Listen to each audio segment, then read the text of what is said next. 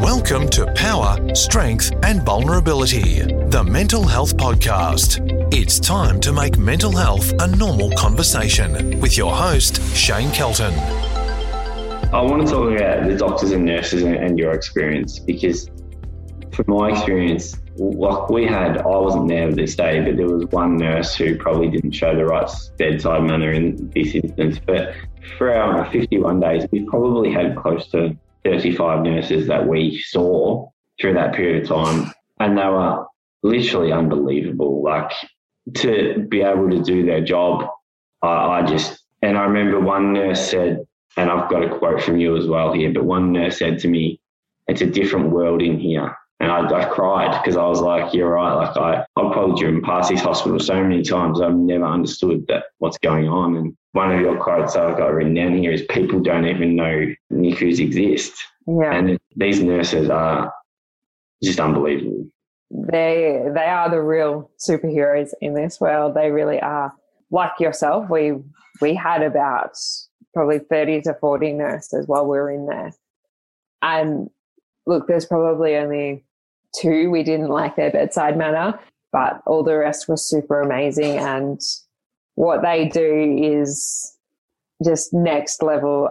Just even uh, to talk about it is so hard, but like when Ava had a little incident where she choked on me and she couldn't breathe and she needed to be neopuffed, just our nurse who was one didn't have great bedside manner that day. She had just disappeared. Like she didn't tell anyone she was going. And so we had to get this other nurse over to help us. And she just literally grabbed Ava off me and put her on the bed and just started working away. And it was so traumatic. And then at the end of it, she came over to apologize to say, I'm sorry, I grabbed your baby off you.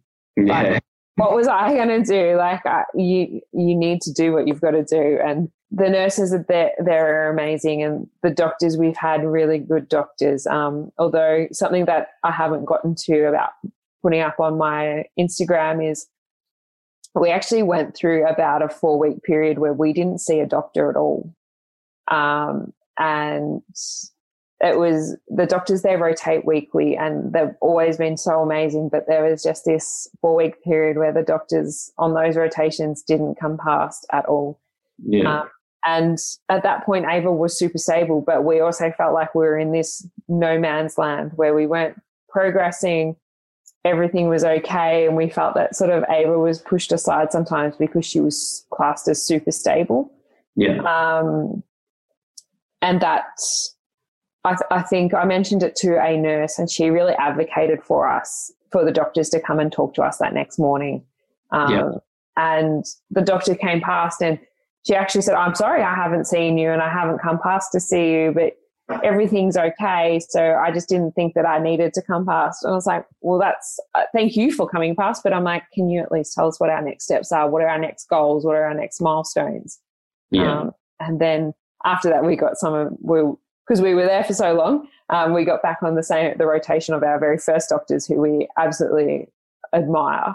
Yeah. Um, and they, they were always like so excited to see how Ava was going. And so they made a point to come past multiple times a day to talk to us and see us and, and things like that. So, yeah, I definitely found that any nurse or doctor that came back into that rotation or came back to Ryder's bed, they had they had this like a little attachment to to that baby because it came when they were when when it was in, the baby was in its infancy. So it's it is and this definitely is that, and it's I guess it's such a hard job, and why I praise the nurses so much because babies aren't naturally cute, and you tend to form an attachment with them because that's just what we do as humans. But these these nurses have to leave that in the hospital and they have to go home and some of the stuff they see day after day after day. And the reality is, some babies don't make it. And I did look at the percentages um, on Google, and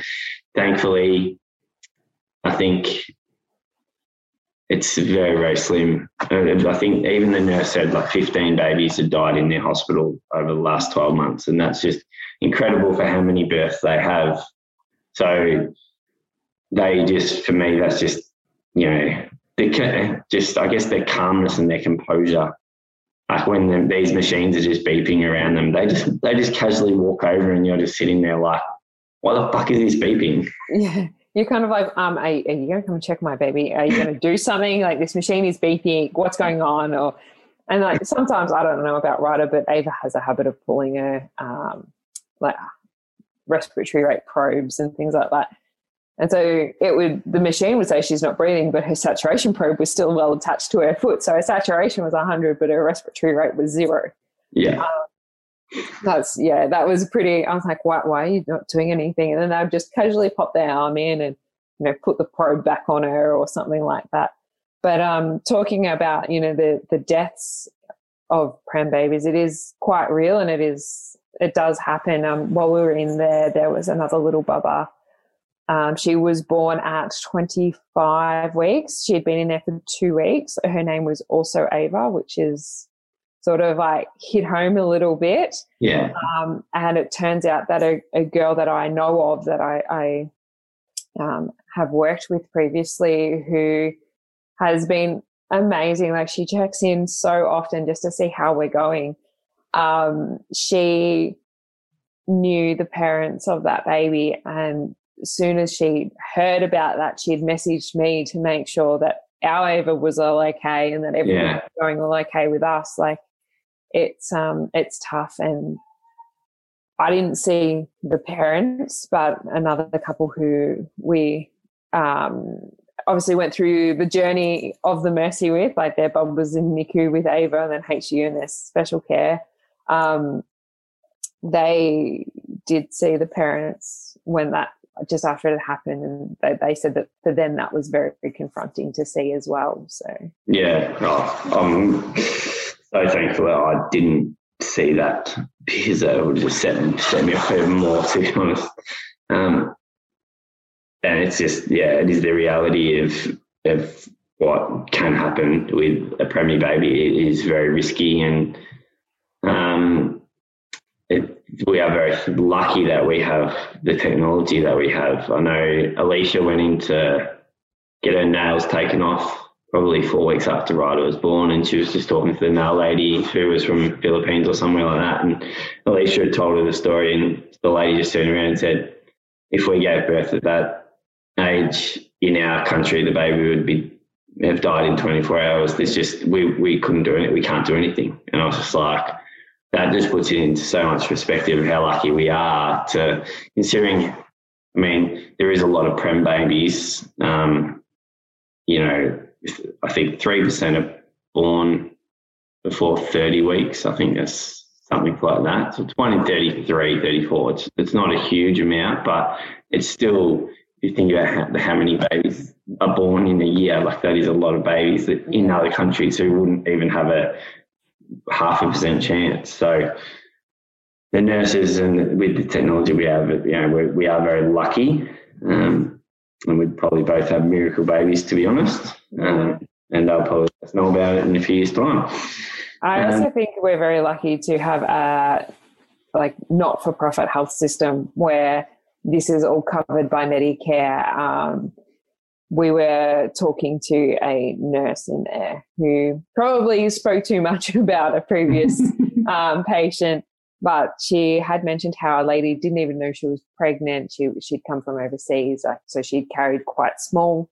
Um, she had a baby, but because she was a a tourist here when when she mm. had her baby, so she went into labour she was on her holiday. Um, the bill wasn't covered by Medicare because obviously she's not an Australian citizen or resident.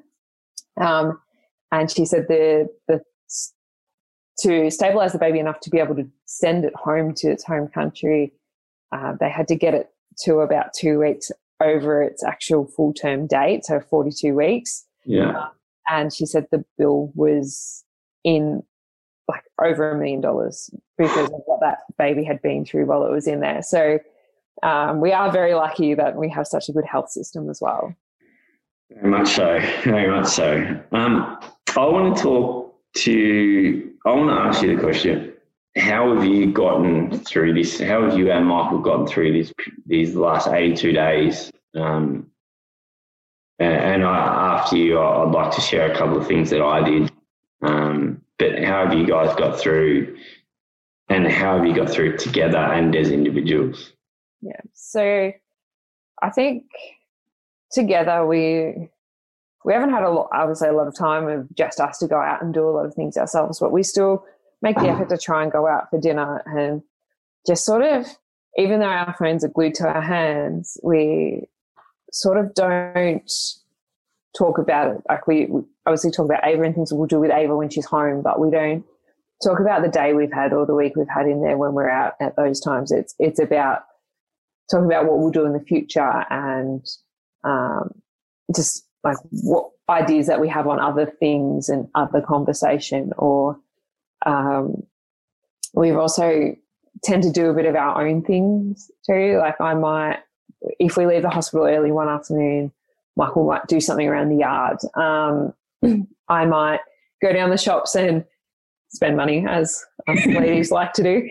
Um, and yeah it's just like you have to do those sort of things like i found going for quite often we will drive on our way into um, the hospital. We go through Pakenham.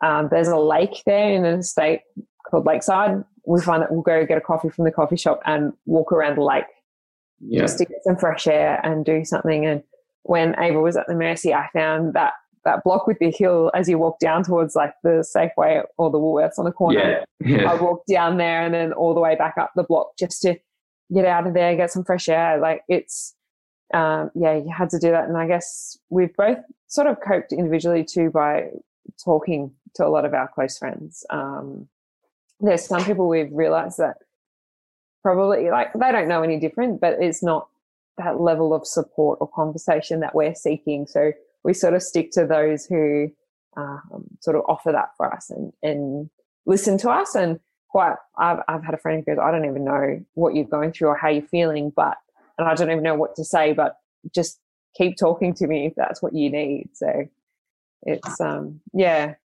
That's like it's that's that's where I was kind of going to go a bit in a couple of minutes. But that I think that is like the perfect thing for some a family or a friend to say. Like literally, I don't know what you're going through. I don't understand. But if you need to keep talking, just talk because like I had that as well. Like with friends where I just I just basically tell them how I was feeling, and they'd be like, "Okay, like, is there anything else you need? What do you need from us?" And like, they because no one can fix the situation, no one can change the situation, no one can get your child out of this there. So it's about helping you just in any other ways that they, they can. And before I go on to the next question, I'll, i guess what I did was very similar to you. I walked through that Woolworths, and I remember one day um, Alicia and I walked into the pub and got a meal um, and watched the football and then walked back up. Like that was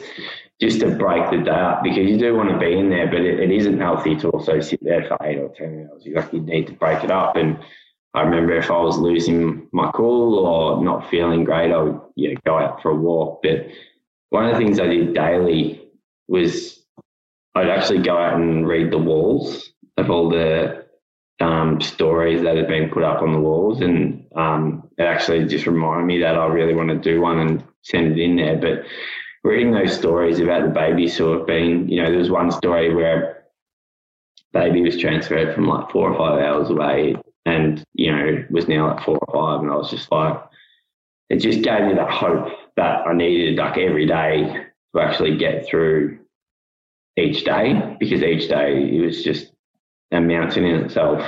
Um, and I, I, know you guys have gone through lockdowns as well, and there's days where you, you just want to break and be and you like you kind of want your family members to go in and just to be there as well. But in lockdown, you can't have that. So when the outside of lockdown, it's very restricted, and it has to be because these babies are sick. But it just you feel like you have to be there all the time. So you need to do things to make sure you're not there all the time.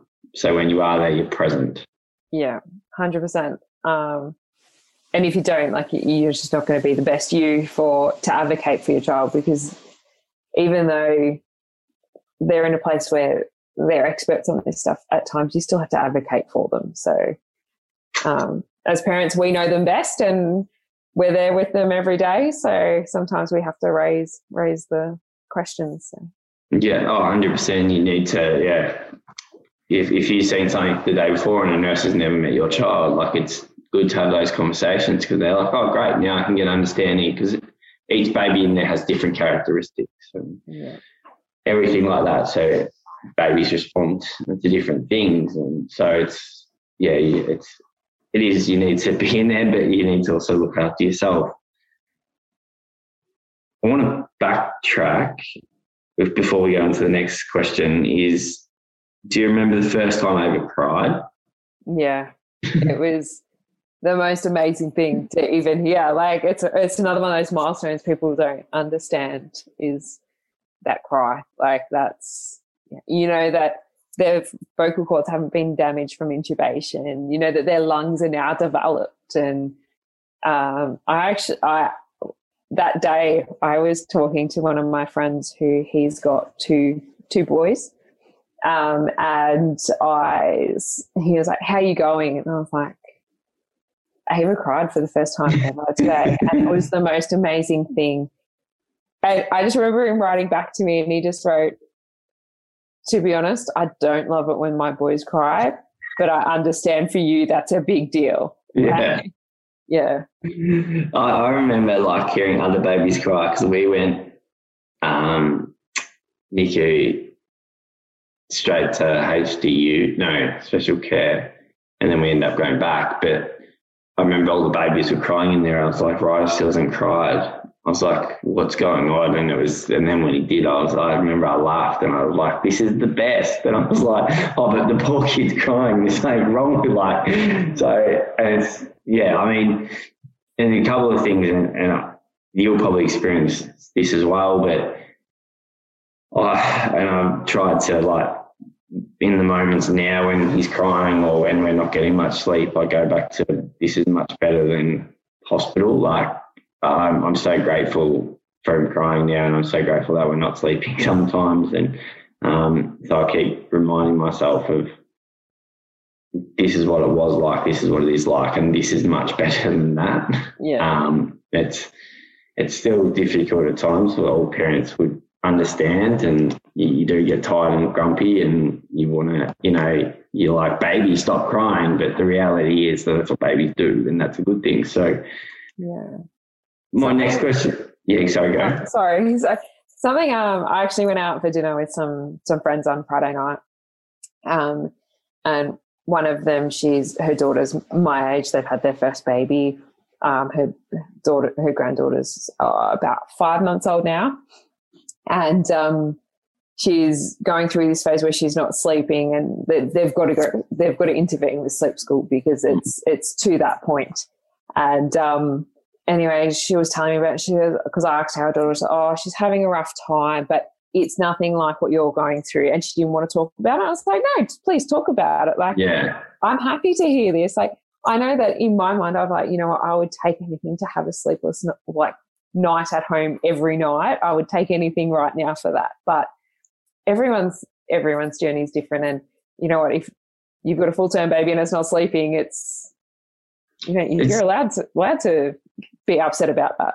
Yeah, I think yeah, I think that's really important that you mentioned that because I'm the same. I think I want to hear how my other parent friends are coping with babies and if they're not sleeping and they're struggling mentally because because for them, that's the hardest thing they're going through. So it's really important that we do just open. So I think that's what we're both doing here is we're openly talking about this so becomes a normalized conversation. We can sit around. It's not we're not sitting around a campfire going, Well, my story is worse than yours and or mine's better than yours. It's it's just it's just sharing and it's just going, Oh well do you want help with that? Or you know, I've got some advice. A, f- a friend of mine I was just talking to, yeah, went through something similar. Not me, but maybe I could pass it on to them. It's not yeah. mine's better or worse or whatever. It's just literally a conversation. I think we get caught up in the fact that someone's trying to be better. Yeah, hundred um, percent. So, and you got to be really careful because you don't want to downgrade your own story. Like personally, like if we put mine and yours I was in hospital. We're in hospital 51 days. You're at 82. Technically, it's worse, but what we both experienced was was our own worst. Yeah. So, oh, and speaking about friends and family, like what are the things they did that really helped you? Because I know they are for like we we didn't cook any food for around seven weeks, um, and uh, it was a lot of carbs, so I did put on some weight, but it, it made life yeah that two or three hours that we didn't have to spend cooking and and not only that, but if if we didn't have to cook, the fact is we probably would have gone through drive through every day. So that was a huge help. And there's other things as well, but what do your friends and family do? And if you want to give them a shout out, you can. Yeah, so I'll definitely give a shout out to my mother in law, Helen. So she is absolutely amazing. She's a fantastic cook anyway, but um, I have not cooked since Ava was born. She every week drops off food to us. Um, she even got put through one of the COVID checkpoints. She lives more than five k's away. So yeah. in the lockdown the other week, she um, got put through one of the little police stops to because she was further than the five k's from home, and she just started offering our food to the police officer for one, which was a bit like, "Hey, that's mine." Um, but yeah, she explained the situation, and it, it fell under caregiving, so she was able to come and drop drop the food off for us. But if we're at the hospital and we're not home, she she has a key. She comes in, pops it in the fridge, um, and then we'll just go back home. Like, and she does that every week for us. And she'll always ask us what what we want if there's anything particular we want cooked um, each week. And she's seriously an absolute gem. Um, my mum is a knitter and obviously, as you would know, you know they, they need beanies in there, and yeah, um, there was a shortage on the octopuses when we got in there, and Ava needed an octopus, so she'd stop grabbing her cords and IV lines. So I literally just messaged my mum. My mum can't cook to save herself, so messaged her to see if she could make something, and mum whipped up an octopus that night and two beanies, and they were coming in. Um, that was when visitors were allowed. They were coming in that next day. So mum's pretty much stayed up all night just knitting so that we'd have these octo- this octopus and these beanies for Ava. Um, yeah. Yeah. Uh, other people, we've had other friends. So um, Sarah, she also cooks for us. Like she will uh, literally, they've got a house key as well. So yeah. she will literally just cook and come and put it in our fridge and like she'll leave the lights on and she'll make sure she comes in the afternoon she'll put the dogs in and leave the lights on and just do little things like that to help us out and um, yeah just uh, i guess the most amazing one that we've had which really took me by shock was um, my mum's neighbor her daughter daughter's best friend or something is so it's a quite distant connection. Yeah. Um, she had a NICU baby, and soon as so as soon as Ash, her granddad, said to her, "Oh, mum's neighbour's granddaughter is now a NICU baby or whatever," she put together this care pack for us, and I'm like, I don't even know this girl. Like I've never met her. But she put together this little care pack and had all the snacks you need because you need plenty of snacks in NICU. Yeah. Um, yeah a, a, little journal so that we could start journaling if we wanted to, and um, some little outfits that were hand me downs from her NICU bub so that Ava had first clothes to wear. Um, and yeah, I think they're the definites. Uh, also, we've got a really great neighbour across the road who comes and mows our lawn and bakes treats for us. So we've been so lucky like that to have such a village of amazing people and even just those who just send a message like every day. I've got got a few friends that every day how are you going? And even if i don't reply you know the next day you're going to get a message how are you going today? Like yeah. um yeah and i think that's that that in itself is being the village that's really gotten us through so and it's yeah it's been it was the same for us and you like you know in all honesty if you don't think you need it, you you're probably living in a deluded world. Like you, you do need it. It's just I've been so thankful to my friends. It makes probably upsets me more than the whole situation than anything else. But like friends and family that literally you just you don't ask for this and but they just turn up on your doorstep and they they literally would do anything. Like I think my my brother mowed the lawns. I had a mate help us move house. I had we were moving out of a rental. Friends just organised someone to clean it and paid for it, and it wasn't about the money. Like we could afford it. It was the fact that it just got done, yeah. and we didn't have to think about it. And just yeah, just things like that were just incredible. Um, and it does like it, any little thing like that can go a long way. And if you don't know what to do, you can also just ask as well. Like, yeah, um, it's like I know that people just ask me like, "What do you want?" Like, because the other thing is people have food allergies these days as well. So you like, you like sometimes it's like I'm going, but you just say I'm going to cook. What do you want? Like, and then they'll they'll give you the answer. So I think this there's so much you can do, and like I've been so thankful to my friends and my family. Like we, we were given money, like by people, because obviously with with a baby comes obviously no work, but then you've got parking every day, you've got petrol every day, and for you guys it was an hour and twenty to the hospital. Um, now it's thirty five with the change of hospitals, but this it just starts to really add up and if you don't have anything to eat, you do, you buy a meal, which might be 10, 15, 20 bucks. And yeah, just, and it's the worst food as well. Like there's no nutrition. Yeah. Yeah. So it gives you no actual substance. It just fills your stomach for 40 minutes. Um, is there anything your friends I'm not going to say your friends or family. Is there anything that you would recommend that people don't say to someone going through this? Yeah, there's. Oh, I've had a lot. Like, um, I think uh, one of the hardest ones. So, do you go and see her every day? Um, yeah, that's my daughter. Of course, I do. um, I'm like, yeah, okay, radio.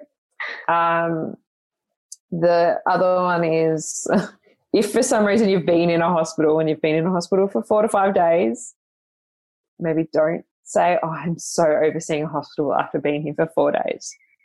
Um, obviously, you know, everyone's situation is relative to it, and obviously to them it's about a big deal, and that, that's okay. It's allowed to be, but maybe just don't say you're over the hospital bit for five days. Like yeah. it's um, that that that was a bit hard. Um, the other one that I really struggle with, um, and I I sort of just burst into tears when people talk about it to me, um, is when people give you unsolicited mental health advice.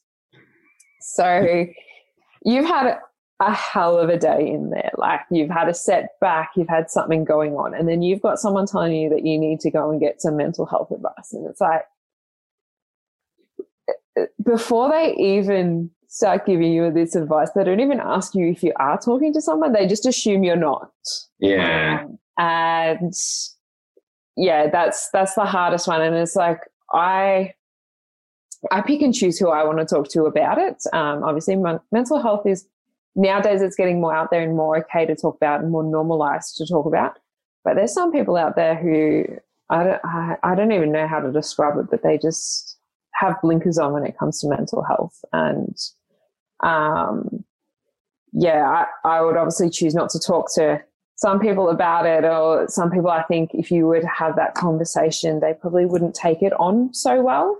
Yeah. Um, so you, it's not something you want to talk to everyone about. And um, some people, I, I did start the conversation with a couple of people who I thought were probably quite supportive of getting mental health advice. Um, but then their their responses were literally, "Oh, you're the strongest person I know. You're okay."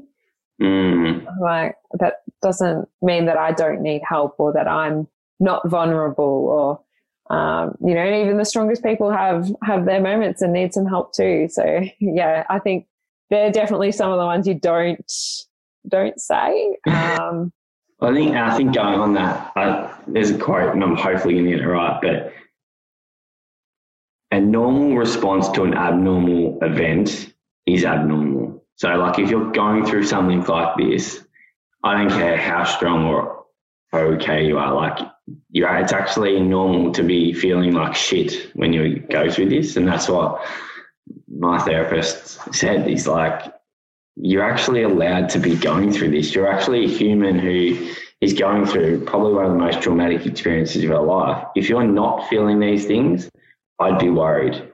The fact that you are feeling these things and you're getting angry and you're getting upset shows that you're actually living this and you're not actually, I guess, deluded. to the Yeah. fact that it's really important that the reaction matches the situation. So 100%.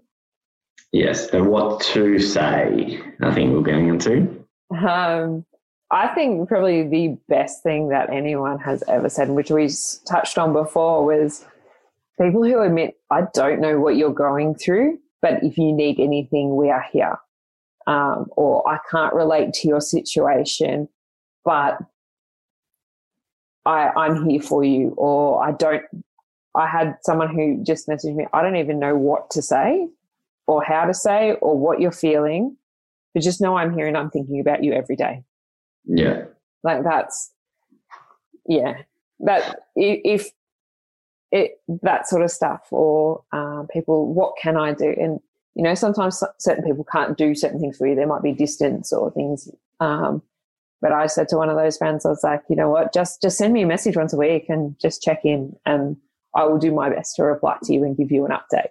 Yeah. So that, yeah, Oh, it's yeah, spot on. And I, I guess like, if you don't know or other people don't know, like why that's so powerful that that advice is because the other person is showing their vulnerability. They're saying, "I don't know what you're going through. I don't know how to help. So you help me." Like they're literally admitting they don't have a clue. So that's showing that they're vulnerable to a vulnerable person, which goes, we're both vulnerable here. Let's help each other out. So you're going, okay, you don't know help. Well, I want you to do this for me. And all of a sudden, it's a very cohesive and constructive way forward, essentially. Yeah. So be vulnerable to the person in a vulnerable state is basically what you need to do. Easier said than done for sure, but um, no one's an expert in this. Even you know, I'm, I get the nurses and that have a fair idea, but um, I yeah, the nurses are probably the best. They kind of know when to step in or to step out, um, and they do ask, to like, "What do you want me to do?" or whatever. So, uh, question um, before I give the floor to you, but um, and I this is this is this can be quite personal for everyone. So if you don't want to talk about that, this that's fine. But the big, I guess, one of the misunderstandings with preemie births is breastfeeding and bottle feeding and expressing and and all of that. Like, what was your experience like with that?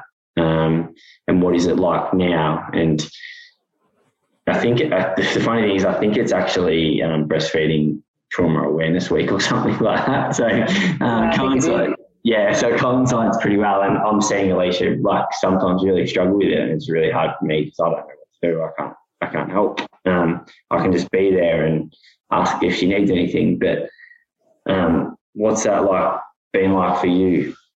Um, I think it's been definitely a tough journey. So um, when Ava was born was a Thursday night. We got to the Mercy on a Friday. There was no lactation consultants available until Monday because they don't work weekends. Um, and I obviously I hadn't even made my 30 week committed like um, midwife's appointment. So I had I was flying blind. Like I'd basically spoken to my midwife about breastfeeding, but not, you know, none of how to express by hand to get colostrum or anything like that. So um, we get there, and then obviously they want you to start expressing your colostrum for your baby. Um, and I was like, well, I don't even know how to do this. Like, what am I doing? And for some weird reason, a couple of weeks earlier, I'd bought a breast pump. um, I have no idea why. Like, because I was like, oh, I don't know if I'll need one. Like, you know, we'll see. And um, yeah, so I kind of just over the weekend sort of just worked out how to use this pump to try and get some colostrum going for for the breastfeeding. Um, and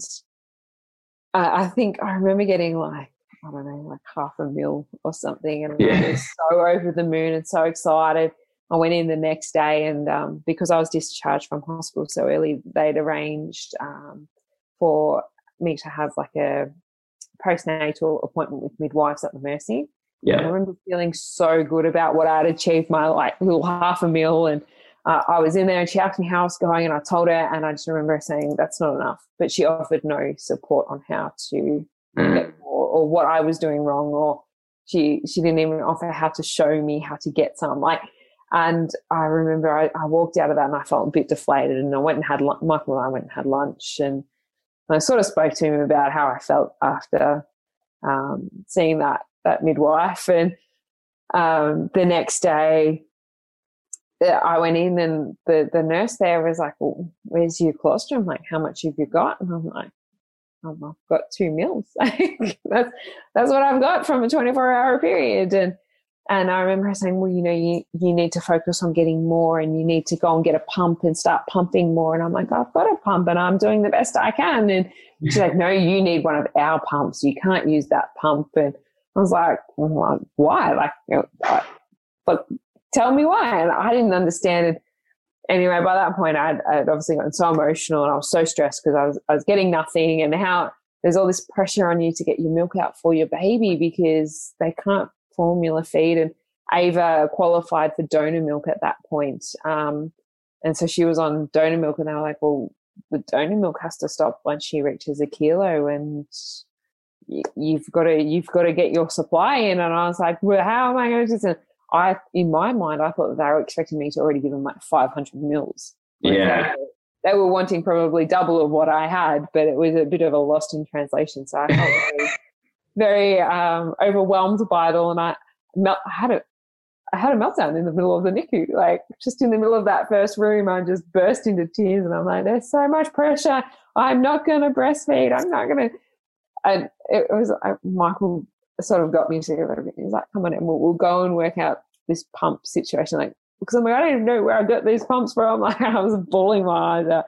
And that's when one of the other midwives was like, oh, you're doing a great, oh, one of the other nurses, sorry, was like, you're doing a great job. You just go to the ward clerk's desk and they can arrange a pump for you. Yeah. Something so simple, but that was never mentioned. And so, um, yeah, it was, it was, uh, it was so hard. And then obviously, um, I, I'd had other issues myself. So at four weeks, we realized that I'd had retained product um, from Ava's birth, which that also affects your supply. And then I had to have surgery from it. So then I had to, uh, uh, sorry, sorry, I'll go back to about two weeks old. So Ava was two weeks old and um, we found out she has a dairy allergy. And because I'd had dairy in my diet, all that milk had to go. I now had no, no backup supply. Um, No, not liquid gold. Liquid Yeah. gold that can't be used. It's not a good Yeah. thing. I was like, oh, I've got to throw this out now. Like, what do I? They were really good. They're like, no, no, we freeze it off, blah, blah, blah, and explain the process to me. But so there was that. And then I had this surgery um, when Ava was four and a half weeks old. And the anaesthetist said to me, he's like, we've got a full term baby. This is okay um, with breastfeeding, but because she's prem and so far prem, you actually can't use this milk. So you're going to have to dump 48 hours worth of milk.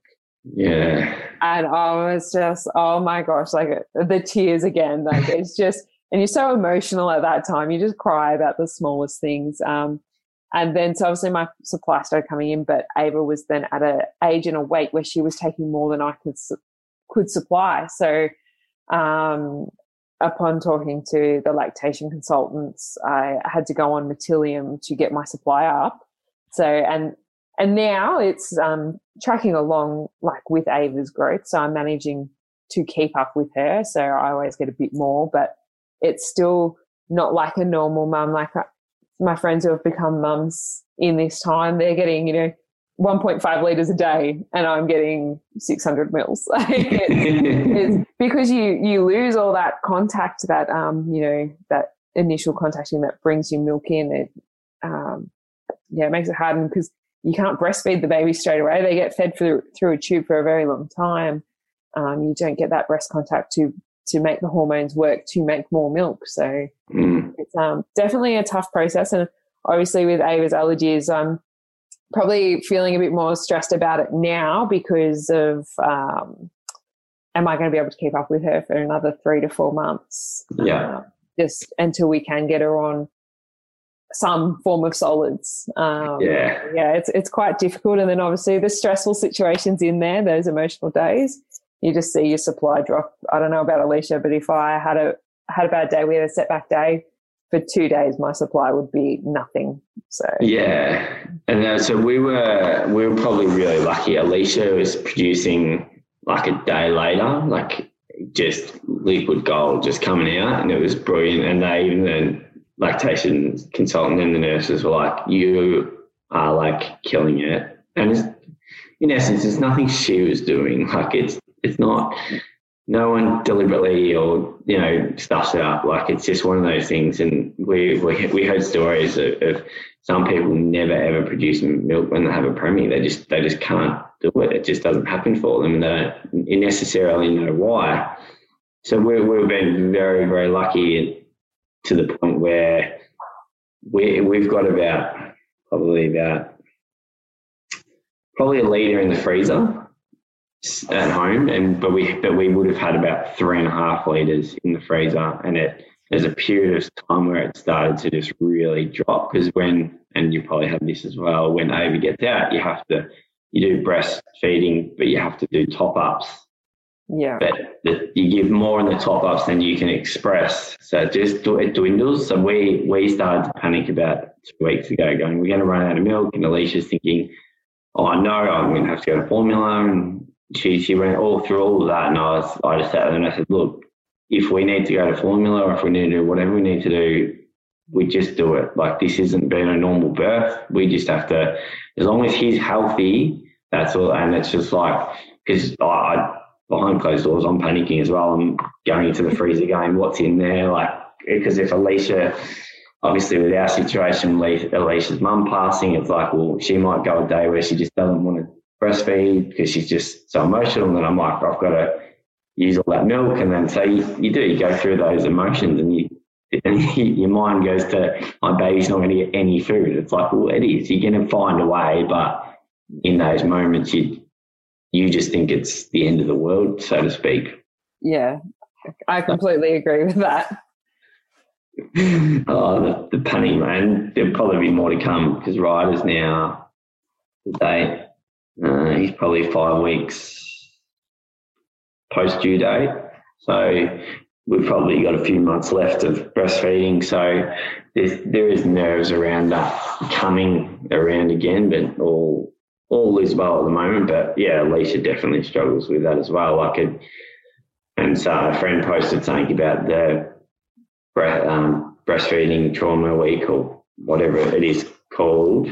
Um, and I like my admiration for females that can or even can't breastfeed is just it's phenomenal. Like I, I, I sleep through the night because essentially I'm I'll get up if she needs me, but if I'm if I'm not sleeping, then I'm useless to her during the day. Um, but yeah, just to be able just to get up every three or four hours, um, hats off. Like it's it is amazing um, what mothers do. I'm running out of questions. I crossed a lot of stuff out. And even my last question, uh, I will ask it, but how, how is Ava now and how long, how far do you think until she's able to come out or is that pending the tests that are happening later in the week?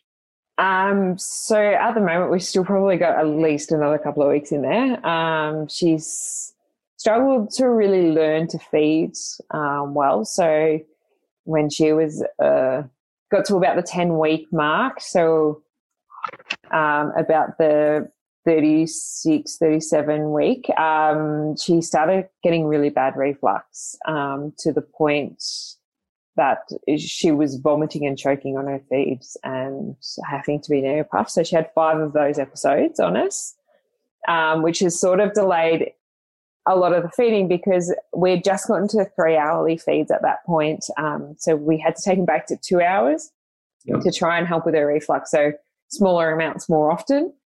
Um, they've also had to put feed thickeners in to try and keep everything down. Um, and then on top of that, she's had to go on some pretty heavy reflux uh, medication, which is omeprazole. Um, they use that in adults. Um, so that's how strong that is. Obviously, she's on a age and weight appropriate dosage, but it's quite quite a severe um, medication, and it does have long term effects if we if we can't get her off it. Um, you know, it takes essentially takes away all of her stomach acid. Yeah. Um, so that's obviously not good long term either. So it's it's about um, you know seeing how it all goes, and we've already been told that we'll have to go to a um, pediatrics allergen specialist um, yeah.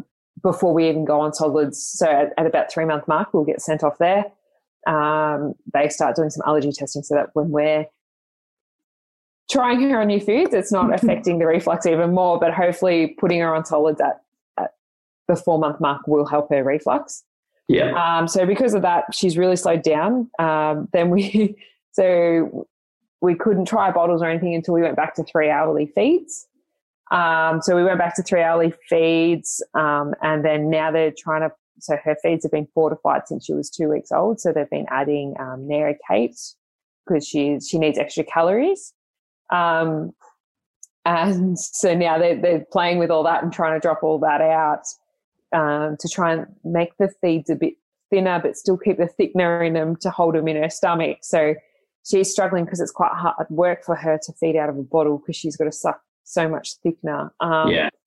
And today was actually actually our first day of a um, small breastfeed.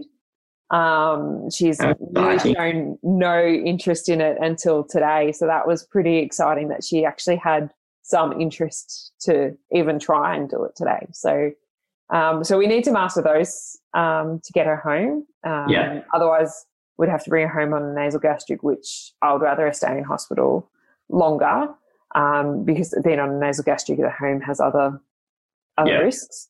Um, and on top of that, it's also pending the results of what happens with an MRI and another physio assessment. Um, she passed her hearing test yesterday. Um, so she passed the first one, which they, they do, an, I don't know if they did a night and a day one Friday, but at, at the new hospital, they do them in day and night and they've got to pass both. Okay. Um, So she passed the night one first go and they thought that she, they pretty much said to me, oh, I think she'll fail the day one. So she may need two of these. Um, so she passed passed that one really quickly um, yesterday, so that's good. But it's mainly the feeds and, and this MRI results that will now dictate when we get to go home. It's um, it happens really quickly the last couple of weeks. That's that's what I'll what, what I will say on that. Um, and you pretty quickly forget about the the period of time that you were in hospital for a little while, and then you go, "Oh shit!" Like it's just it's a really weird transition period where, and I still struggle with it. Um, like Ryder is, you know, nearly um, four months old, but he's only five weeks so, but I'm I'm walking around because all I've seen is four month babies that are basically crawling, and then like Ryder's a five week old. He can't do any of that. Like he's last week he first started tracking with his eyes when we moved. So it's like, but I was like, he should be able to do that because he's four months old. So that's that's when you start to realize, hang on a minute, he's still a baby. I think that's probably one of the hardest things about prems is you you naturally think they should be more developed than they are. And they, I don't know if they told you that, but one of the first two weeks they said, just be prepared that for the first five years, he, he is 10 weeks prem, so he will develop slower than other babies. That's just the way things are. And I was like, oh, but, but he won't. And now I'm like, oh, no, but he will. yeah. Yeah, I, I understand that complete feeling because uh, I was a bit the same. And then now, like, you know, we're getting to the feeding thing, and I'm like, well, generally that's something a 36 week old would be able to do. And Ava's a couple of weeks behind because we had a few setbacks anyway. And it's like, well, you know what? It, everything's on their time now. Like I'm not going to push her to do anything. And yeah, just let her develop it in her time. Just set, I'll set her, make sure I set her up for success. But um, yeah, it's just one of those things. You just got to, got to ride the wave, don't you? It's certainly do. Now, before I ask the last question, is there anything that you think we missed that you want to talk about before we move on? Or um, I think we've pretty much captured it. It's yeah, it's just a long journey, and I think if we were to say everything about it, we'd be here for probably a week talking about it. But I, I think yeah, I think we've covered most of the topics.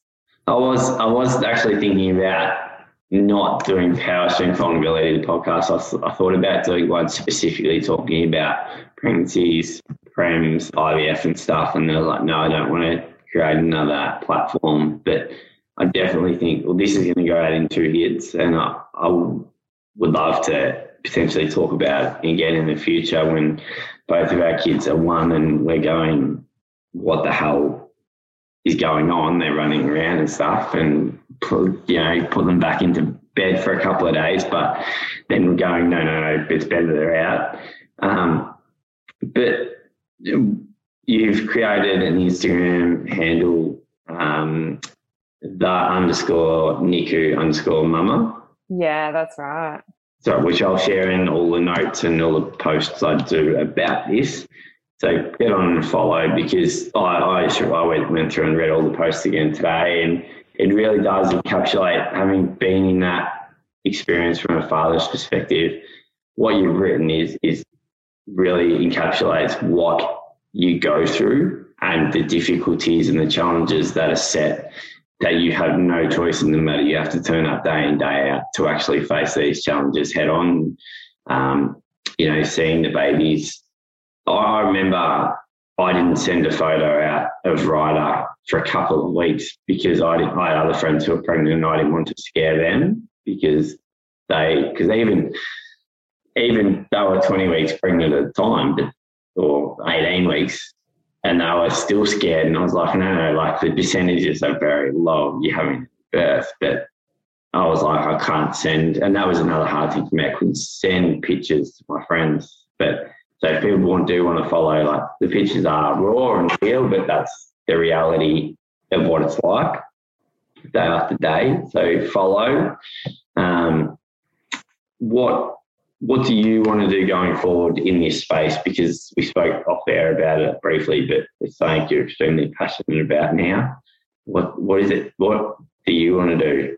Yeah, so I really want to work on raising awareness on this and normalizing it and also trying to just make a bit of a support platform for people going through this as well. Like, um, yeah, I, one thing I definitely want to rally for is that extra paid leave for prem births. Like, it, hopefully, I'm never in this situation again, but it's one of those things like I want to do it for the mums that and dads that do end up in this situation um, because it is so tough. Then just getting it out there so people sort of have a bit of an understanding and can maybe sort of converse and understand what people are going through and have that you know increased um, emotional intelligence around it. And that I, I, think my instagram page i think the one thing is making sure people know that nicus exist. Yeah. Because people do not know they exist. And i knew that you know special care nurses existed but i didn't know about a nicu